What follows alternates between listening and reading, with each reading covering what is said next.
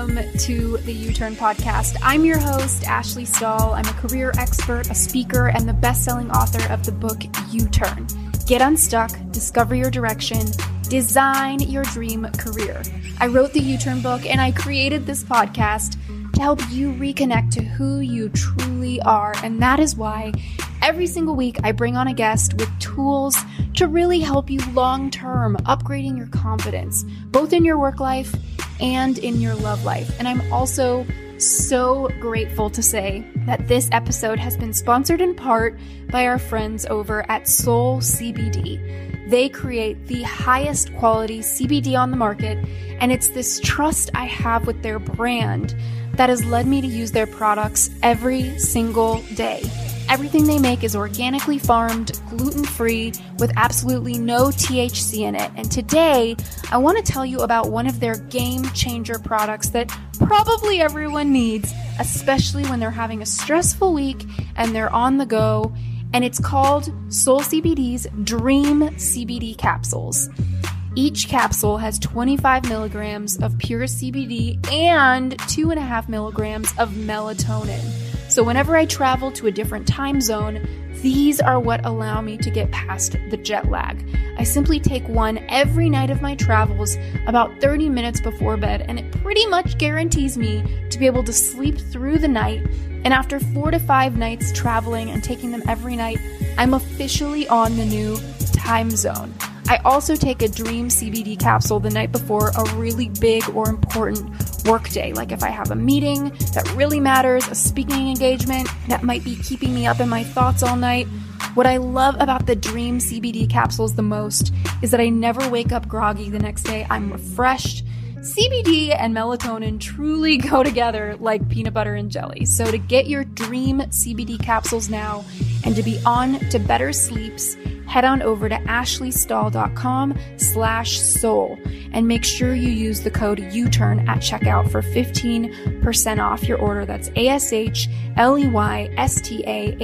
dot com slash S-O-U-L and use the code U-turn. Y-O-U-T-U-R-N at checkout. Now let's get into this week's episode. A lot of times what can happen when we are in work scenarios where we feel um, challenged, either mentally or challenged emotionally, is that we're just overstretched. So we haven't necessarily taken the time to practice radical self care. And I always like to emphasize here the reason we call it radical self care is that, again, it's distinct from the model of self care that we so often hear about on social media channels and in the world, which is pampering. Radical self care is different than pampering. Radical self care involves, yes, doing the basics like making sure you're getting good nutrition, moving your body. Are you resting enough? Are you meditating? But also doing things like organizing your time, you know, being able to, you know, navigate your day effectively and be efficient in terms of time blocking and uh, time management, really thinking ahead in terms of your future financially. So there's a lot more that's involved in radical self care than just sort of the pampering aspects. But fundamentally, what are your daily practices to make sure that your cup is full, that you've, you know, put the oxygen mask on yourself before taking care of other people? Are you doing those things? All right, U Turners, you've got your girl Ashley here, and I am with Pegah Kadkodian, who is an executive coach um, she is such a leader when it comes to resilience. And so I thought it'd be really, really fun to talk to her about her seven pillars of resilience, what they are, and how you can use them in the workplace and in your career. Because whether you've gone through a layoff, whether you've been fired, whether you had a really hard feedback conversation, being resilient to me is one of the most powerful indicators of your quality of life. So, um, Pegah, thank you so much for making the time to be here with me. I'm so excited to to be here with you, Ashley. Thanks for having me. And I'm really excited to have this conversation with your community, especially right now, given the global climates. I think resilience is a topic that is relevant in so many ways, but certainly in the workplace and, and navigating what's happening right now. Yeah, definitely. And I know that, um, you know, everybody is, there's so many different layers of resilience, you know, whether we feel like, um, our self esteem gets poked at in our personal life or our professional life, it's all kind of the same, you know, like the stories we tell ourselves about ourselves. I'm, I'm curious what got you so interested in resilience as a topic, because I know you probably coach people on so many different things as an executive coach. Yeah. So I, I will say, you know, I, I've done a fair amount of executive coaching just for professionals, you know, in the context of leadership and communication, but resilience is really what is home for me. And even in the context of my resilience coaching, most of who I serve is, you know, executives. I, I, I primarily work with women, female executives or entrepreneurs, people who are either running someone else's company or running their own company. So I bring my executive coaching skills into the conversation around resilience as well. But you know, for me, I, I, think I have to start with my definition of resilience, which is why we call it radical resilience, because it's a completely different take on that word. You know, a lot of times people see resilience as being your ability to, you know, push through and persevere in tough times or to pull yourself up by the bootstraps and, you know, keep pushing forward. And for us, that's not really the model. So in my organization and Pegah Kadkodian Radical Resilience is all about uh, redefining resilience as your ability to come back home to the essence of who you are. And so, what we mean by that is it's a spiritual and practical approach to coming back home to who you really are so that in the face of adversity or whatever life is throwing at you, be it having your self esteem poked at or having unexpected turbulence at work or in your personal life, you are effectively unshakable. Because when you know who you are and you can return to that, I always use the metaphor of a palm tree in a hurricane.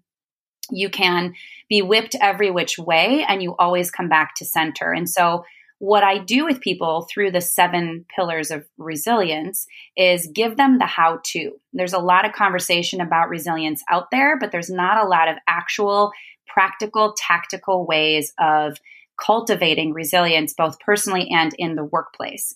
So that's the definition. And as far as why it's important to me, you know, I, I, have a pretty interesting origin story. I don't, I won't get into too much detail about it. I'll just say that resilience is something that's really embedded in my DNA. I was raised and was influenced by two of the most resilient women I know, and they both have really incredible stories. You know, my mom, single mom, being uprooted from her country of origin during the revolution.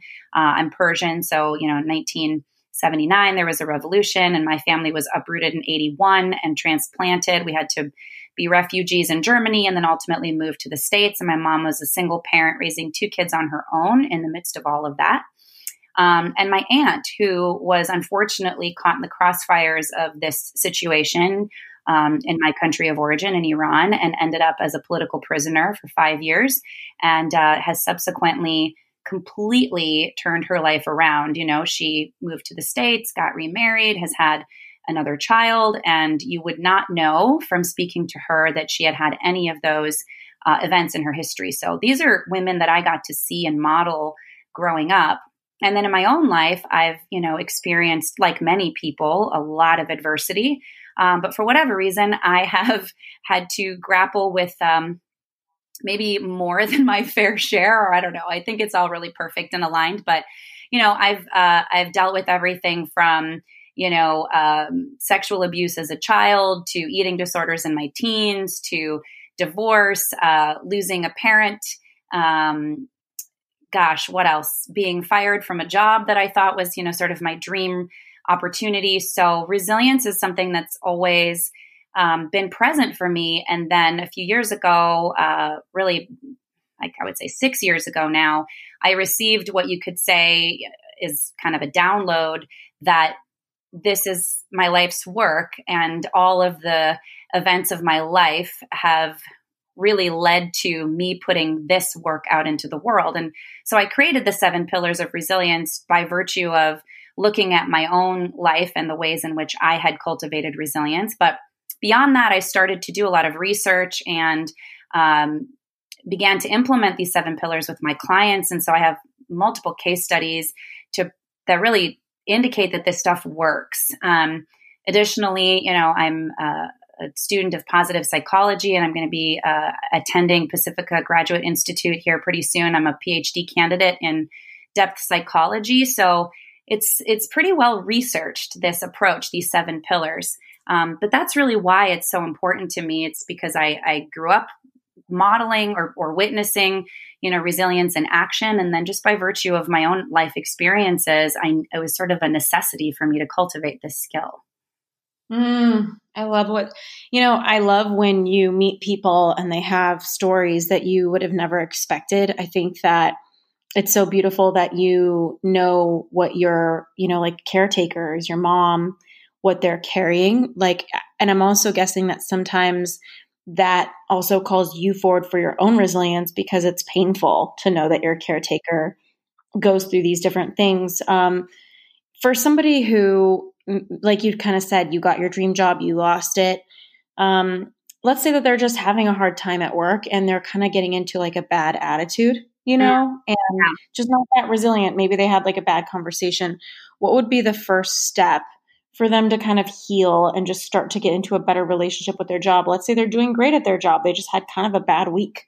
Yeah, absolutely. I think those are really relevant questions. And what I'll share with you, just in terms of my own experience in losing that dream job, was it was really the uh, sort of defining moment for me in terms of putting these pillars into action because uh, it really led to what I call my dark night of the soul and a, a truly transformational year for me after that uh, scenario. And I know maybe some of your listeners can relate to that experience of feeling like you're in your dream job or, you know, just really having that sense of security. And then all of a sudden the unexpected happens and there you are without a job and your identity has been so wrapped up in this role or this position and now it's gone.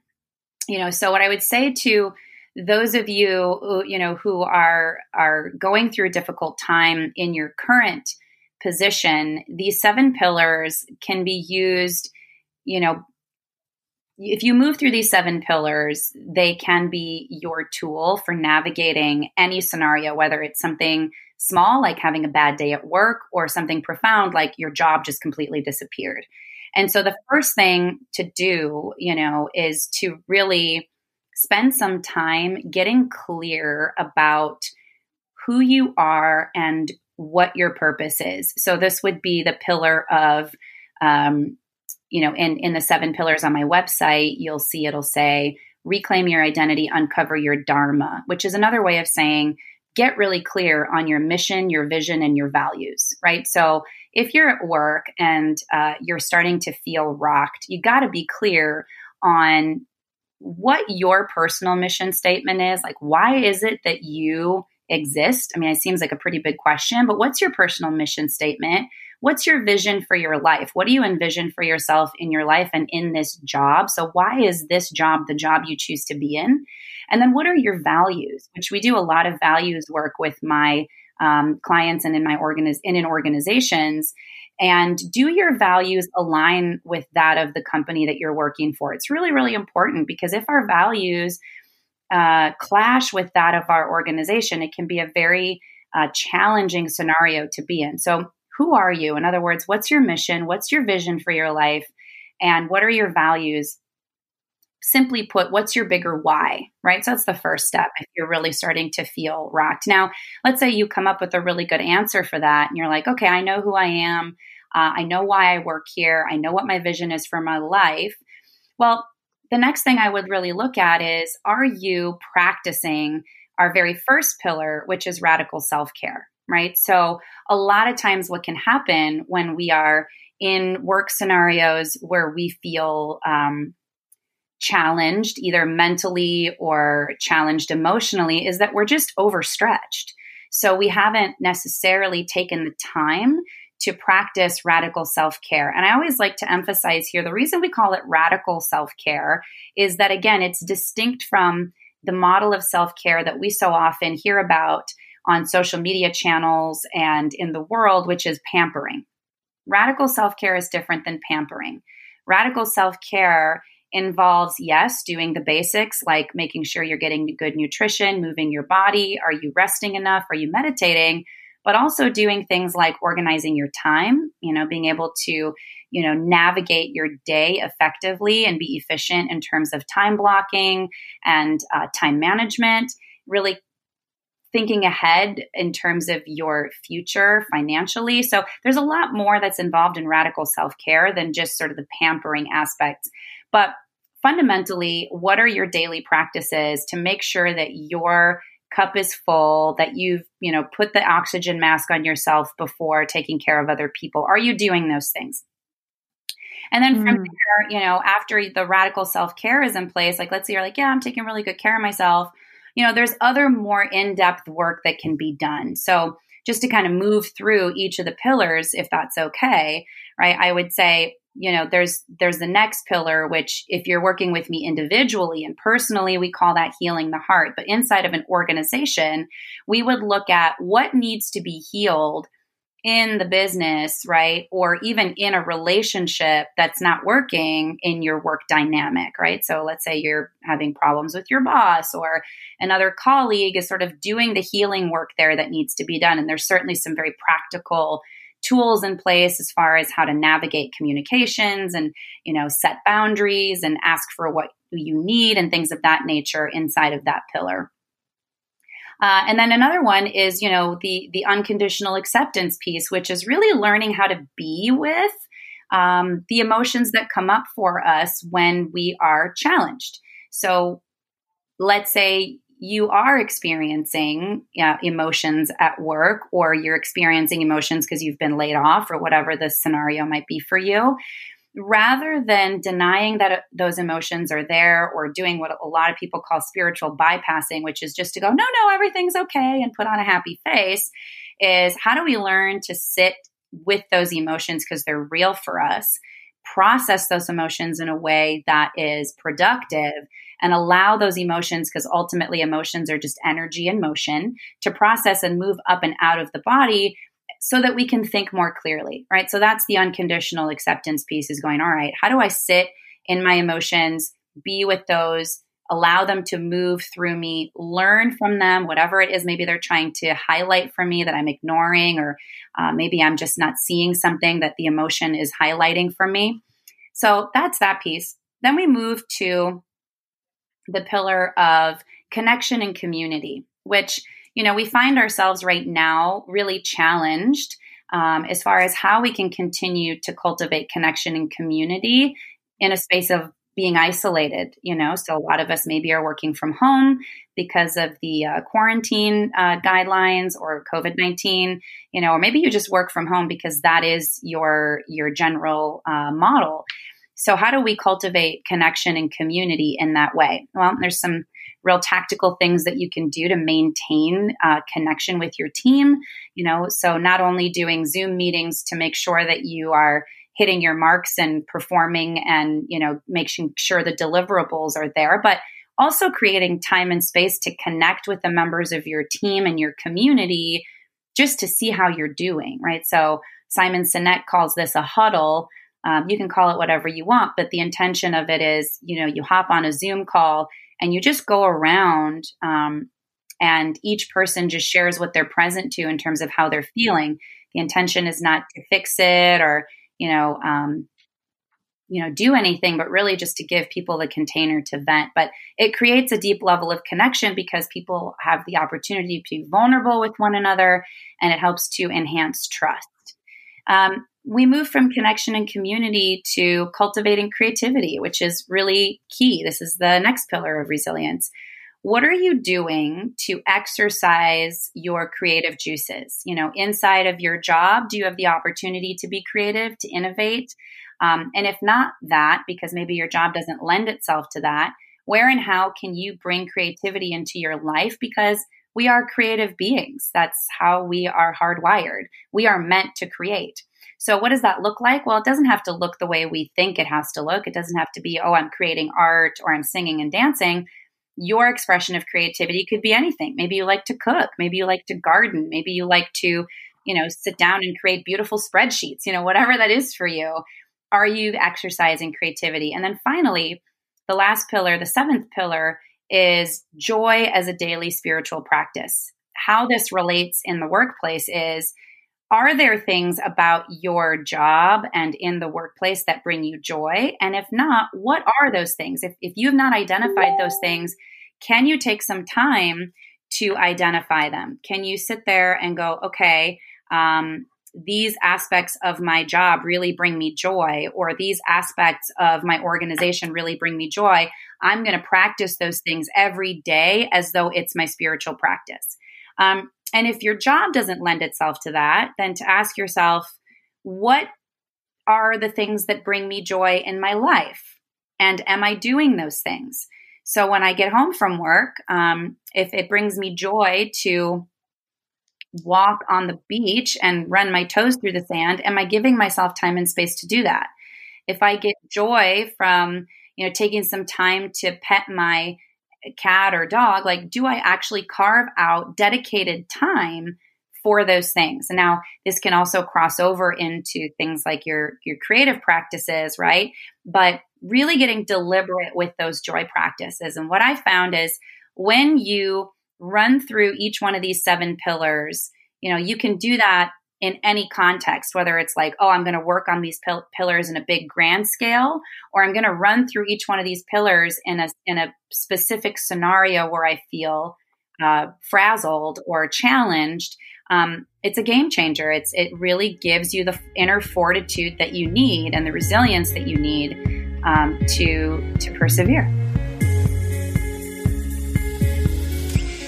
Hey, U Turners! This episode is sponsored in part by our really good friends over at Organifi. And what I absolutely love about them as a company is that their products are perfect for someone like me who has a busy schedule but really wants her nutrients on the go. It can be really hard to set that time aside to do the juicing or eat your greens, and that is why I've particularly fallen in love with their green juice powder. This powder has become something I just throw into my protein shake to make sure I'm getting my greens on, and oddly, I've gotten so into it that now I'm throwing it into my morning coffee with a nut milk, which somehow is making my coffee taste like a peppermint coffee. No idea how that happened. But truly, even if I had the time to juice vegetables or make massive salads, I don't always love that taste of the dark leafy greens. Their green juice powder is packed with superfoods like moringa, chlorella, mint, beetroot, matcha, wheatgrass, ashwagandha, turmeric. So much more, I always give myself a little pat on the back when I throw a scoop of their green juice powder into my day. So if you want to give their green juice powder a try, I can't recommend it enough. Head on over to Organifi.com slash U-turn. That's O-R-G A-N-I-F-I dot com slash Y-O-U-T-U-R-N and make sure you use that U-turn code at checkout for 20% off. And if you're weird like me and you throw some green juice powder into your coffee with your nut milk, please send me a DM on the gram and let me know what you think of my little concoction. All right, now let's get back to this week's episode. Mm, okay, so for those of you note takers, it sounds like you, number one was self care, which I have so many questions about. Number two is reclaiming your identity or uh, uncovering your dharma or your mission. Number three was unconditional acceptance. Number four was healing the hurt. Number five was community and connection. Number six is cultivating creativity. And number seven is joy as a daily practice. I have a couple questions um, about number five, community and connection. You talked about Simon Sinek and doing the huddle. And one of, I think, the most dodgy and, and dicey areas when it comes to connection and community is making sure you don't overshare in the workplace. Mm, I mean, there's a fine line between um, being connected and sharing what you're going through, and then people seeing you as unprofessional and you not getting a raise that year because you came to the huddle and like spilt too many beans, you yeah. know? Yeah, it's so, definitely it's definitely a fine line, and I guess I'm going to refer to you know sort of my mentor and teacher around that topic of conversation, who you know which is Brene Brown. Um, you know, she really speaks eloquently to the difference between you know empathy and and and vulnerability and and trust and then just oversharing right there are very few people i think that get to um, be in your innermost circle and and really get to uh, you know earn that trust of knowing the depths of what's going on with you right so this is not you know what i'm what i'm saying is i'm not suggesting that you get in a huddle and you use it as an opportunity for therapy, right? It's not therapy. Mm-hmm. But mm-hmm. what I mm-hmm. am suggesting is that when we are honest with our colleagues around what what our experience really is, it provides us an opportunity to deepen our connection and trust. So what that might look like is you know, I'm experiencing some anxiety right now. I'm experiencing some some real fear around what's going on, and you know, we don't know what um, one day is. You know, from one day to the next, we don't know what the the next development is going to be in this. And so, what I'm present to right now is my sense of anxiety and my sense of fear. Um, I'm present to the fact that uh, my kids are at home, and uh, that makes it difficult for me to focus because they're demanding my attention. Mm. I'm I'm present. This is like this is just the verbiage that you can use. I'm really present to the fact that um, I'm grateful to have time with uh, to have more dedicated time with my family, and that although it's a it's a forced quarantine, you know, um, it's a real opportunity for me to deepen my connections with my family. So really, what you're doing is you're saying, here's what my experience is, right? And what that allows is, you know, for us to see, oh, we're not alone in this right? What you don't want to do in a huddle is be like, oh my God, I'm so freaked out. I'm so scared. I don't know what I'm going to do. And it's like, uh, okay, now we're kind of like spinning out. So it's like you want to come at it from the from the space of a calm share, right? Like I'm really just calmly sharing with you what I'm present to, um, and I'm not, you know, spinning out emotionally and expecting the the group to take care of me. Mm, great. This is really, really helpful information. And I um you talked about cultivating creativity and so I was I would love some like grounded actionable practices that maybe you can recommend that are working for you or that you see doing a lot for people um, to kind of start creating more creativity because I know that all of us are naturally creative and sometimes we just don't tap into that or we block it. Like, what are some ways that people can start to get creative, whether they're trying to figure out what their dharma is and they're feeling really stuck or and they just need some creative energy, or maybe they just want to break up their routine and and and just kind of shift the quality of their life? Like, what are some practices or um, approaches that you have to generate that sort of creativity? Absolutely. I think, you know, as we grow up, right, and um, you know, we as as children, let's start here. As children, we have such an incredible sense of play. At least, hopefully, we have some sense of play. We have such a sense of imagination. And as we get older and we're expected to take on, you know, the responsibilities of life, we lose touch with our sense of play. And so the first thing I would say is, what does it look like for you? It's a question I would ask myself. What does play look like for you? And if mm-hmm. you're somebody who hasn't given yourself time or permission to play, that might be a really foreign notion for you. Right? It's like, I don't know what play looks like for me. Well, start exploring different ways that you used to play when you were a kid. Right? How mm-hmm. did you play as a kid? Did you like to draw? Did you like to make believe? So if you liked to make believe and and play dress up, I mean, could you sign up for an improv class? I mean i get it you know right now we're we're uh, a bit limited in terms of some of the things that we can do. I mean you know but if you were somebody who was like in high school choir and you loved to sing um, can can you start singing at home? I mean can you just put on music and give yourself that space and that time to sing even if it's just in the shower? I mean i have a, a background in the performing arts and for years you know I, I I haven't been in that industry, but I still give myself the space to do some of those things for myself that I love to do. I sing every day. You know, I love to dance. And so part of what I did in terms of my commitment to my creative outlet was to take a dance class, right? So I started taking salsa classes because that's not a, a form of dance that I was ever really trained in. And there's mm. online resources right now for things like that. Um, you know, but you could do things like get an adult coloring book and give, you know, just take some time to like sit with, you know, colored pencils and and color. Um, mm-hmm. you know, maybe you used to love to do something that you just don't do anymore. So, is it cooking? Right? Do you love to cook? Mm-hmm. Is it mm-hmm. gardening? Can you get outside and just play with flowers? You know, so it doesn't have to be all this. There doesn't have to be so much fuss about it. You certainly don't have to like um, work hard at it. It's the question to ask yourself is what does play look like to me? Mm, mm, Mm. And if somebody is struggling with clarity, or like, how do you determine as an executive coach where you kind of think to yourself, you know what, this person, they don't need to improve this or that. They're just in the wrong job. Because I think a lot of people are beating themselves up in the workforce, thinking, like, man, I need to get better at X or Y. It's kind of like dating, like, oh, we just got to get better at this. Eventually, you kind of get clear. It's like, oh, no, we're, we're just the wrong match. You know what I mean? Yeah, yeah that's great. So I think that's an excellent question, and I think you know it, it's a it's a great. I, I bring this into organizations when we talk about coaching individuals, right? So you know a lot of times we talk about coaching an individual up or out. In other words, coach them first rather than you know just saying, all right, you're not performing, you're out of here. But from the perspective of being the individual who doesn't feel like they're performing you know, it may very well just be that you're in a position that's not a match for you. And I, I talk about the zones of of genius. Like, are you in your zone of genius? Are you doing the mm-hmm. thing that that you are most gifted at doing, where you get to you lose all sense of time and you're just in the flow?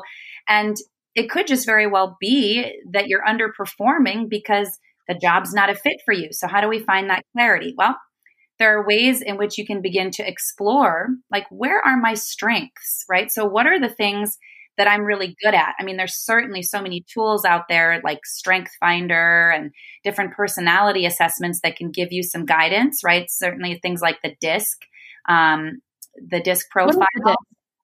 yeah the disc profile is a personality assessment tool that lets you know what your personality tendencies are.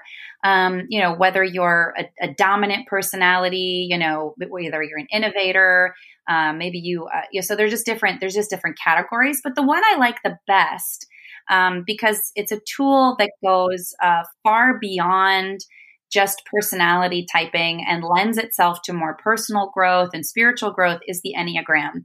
And mm-hmm. I know a lot of people are hearing more and more about the Enneagram these days because it's yeah. just becoming popular. But it's an incredible way to get to understand yourself better, to understand your personality and why it is that you do the things that you do. And the, from perspective from the perspective of business, it gives you a little bit of insight as to the kinds of jobs or roles that you could be doing that might that might be a better fit for you you know? So mm. or you know if you're an enneagram i don't know let's let's just use an example.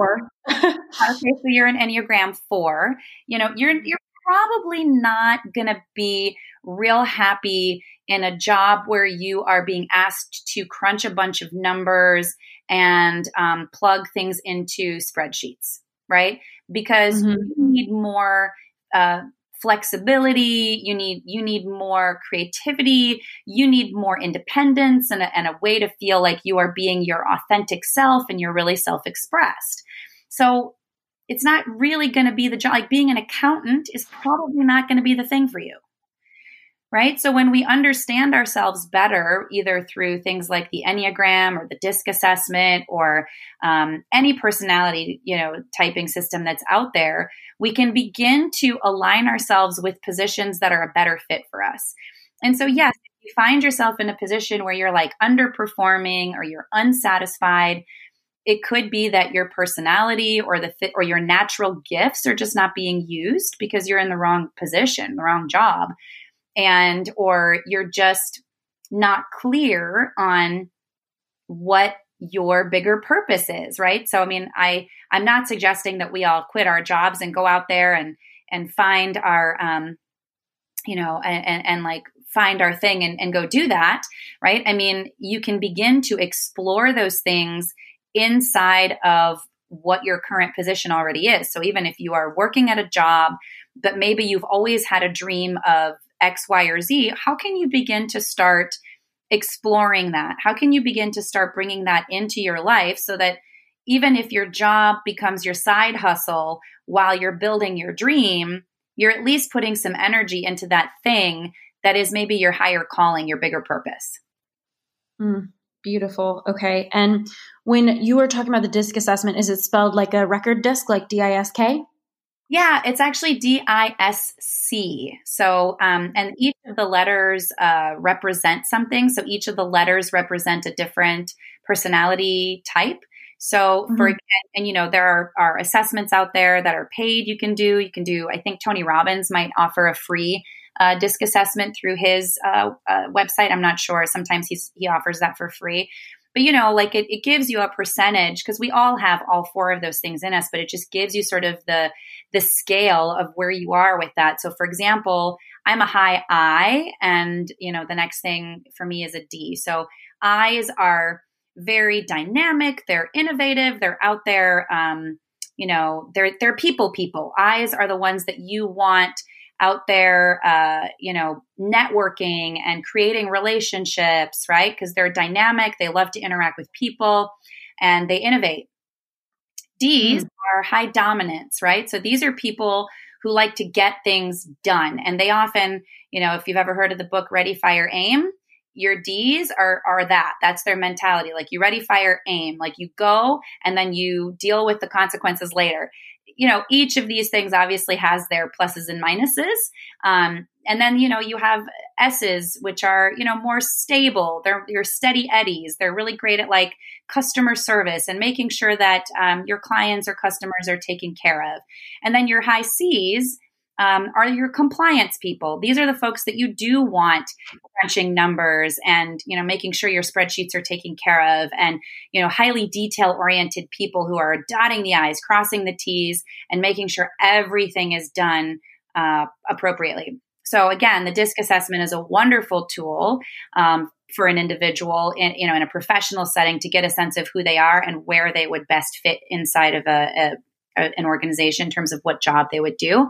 The Enneagram, another great tool that that is wonderful both for understanding your personality, but also for you know going deeper in terms of your own personal development and certainly spiritual development because the Enneagram has its roots in you know ancient perennial wisdom and certainly there are books I can recommend to your readers if they want to explore um, that more deeply as well.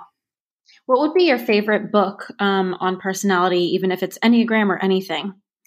I would say, as far as the Enneagram goes, my favorite books are The Wisdom of the Enneagram by Russ Hudson and Don Riso, who created the Enneagram Institute. That's sort of like the living Bible for all people who are into the Enneagram. I'm a big fan of Beatrice Chestnut's work, and she wrote the book The Complete Enneagram, which really gets into the subtypes. And then my most recent favorite is a book by Chris Heuertz called The Sacred Enneagram, which does take on a bit more of a spiritual slant in terms of uh, the Enneagram. And then, you know, there's obviously the book Strength Finders in terms of that aspect of things. Um, I'm a really big fan of uh, Gay Hendricks' work. Um, mm-hmm. So this isn't a personality typing system, but the big leap is where I got the notion of the different zones, right? So the zone of genius, zone of excellence, zone of competence, zone of incompetence, where you can begin to explore you know what are those things that are in your zone of genius um, versus the things that you're doing that might just be your zone of competence and somebody else might be way better off doing that? Mm, i love this. This has been so helpful. Where can everybody find you, follow you, all of yeah, the things? Awesome. All of the things. So, a um, couple different ways. Uh, obviously, you can find me on the various social media channels. On Instagram, my handle is Pegah K underscore radical underscore resilience.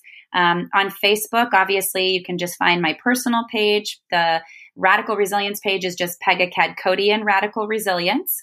Um, we're launching a podcast, Radical Resilience, the podcast. Um, so definitely check that out. You can already subscribe on Spotify. So if you, uh, what I can do, uh, Ashley, is give you that link to share with your readers, where folks can go to that link, basically uh, listen to the episodes that are there, um, and then hit the RSS feed and subscribe from there if they want to be a part of that community. There's a Facebook group called Radical Resilience, um, the Facebook group, so people can certainly join the conversation there. Um, my website is really simple. It's just coachpegah.com. So that's, you know, the word coach, my name, Pegah, which is P E G A H.com. Um, if they want to uh, uh, download a free ebook that's available for them on my website so they can get into the uh, pillars of resilience a little bit more in depth from there. So those are all of the things.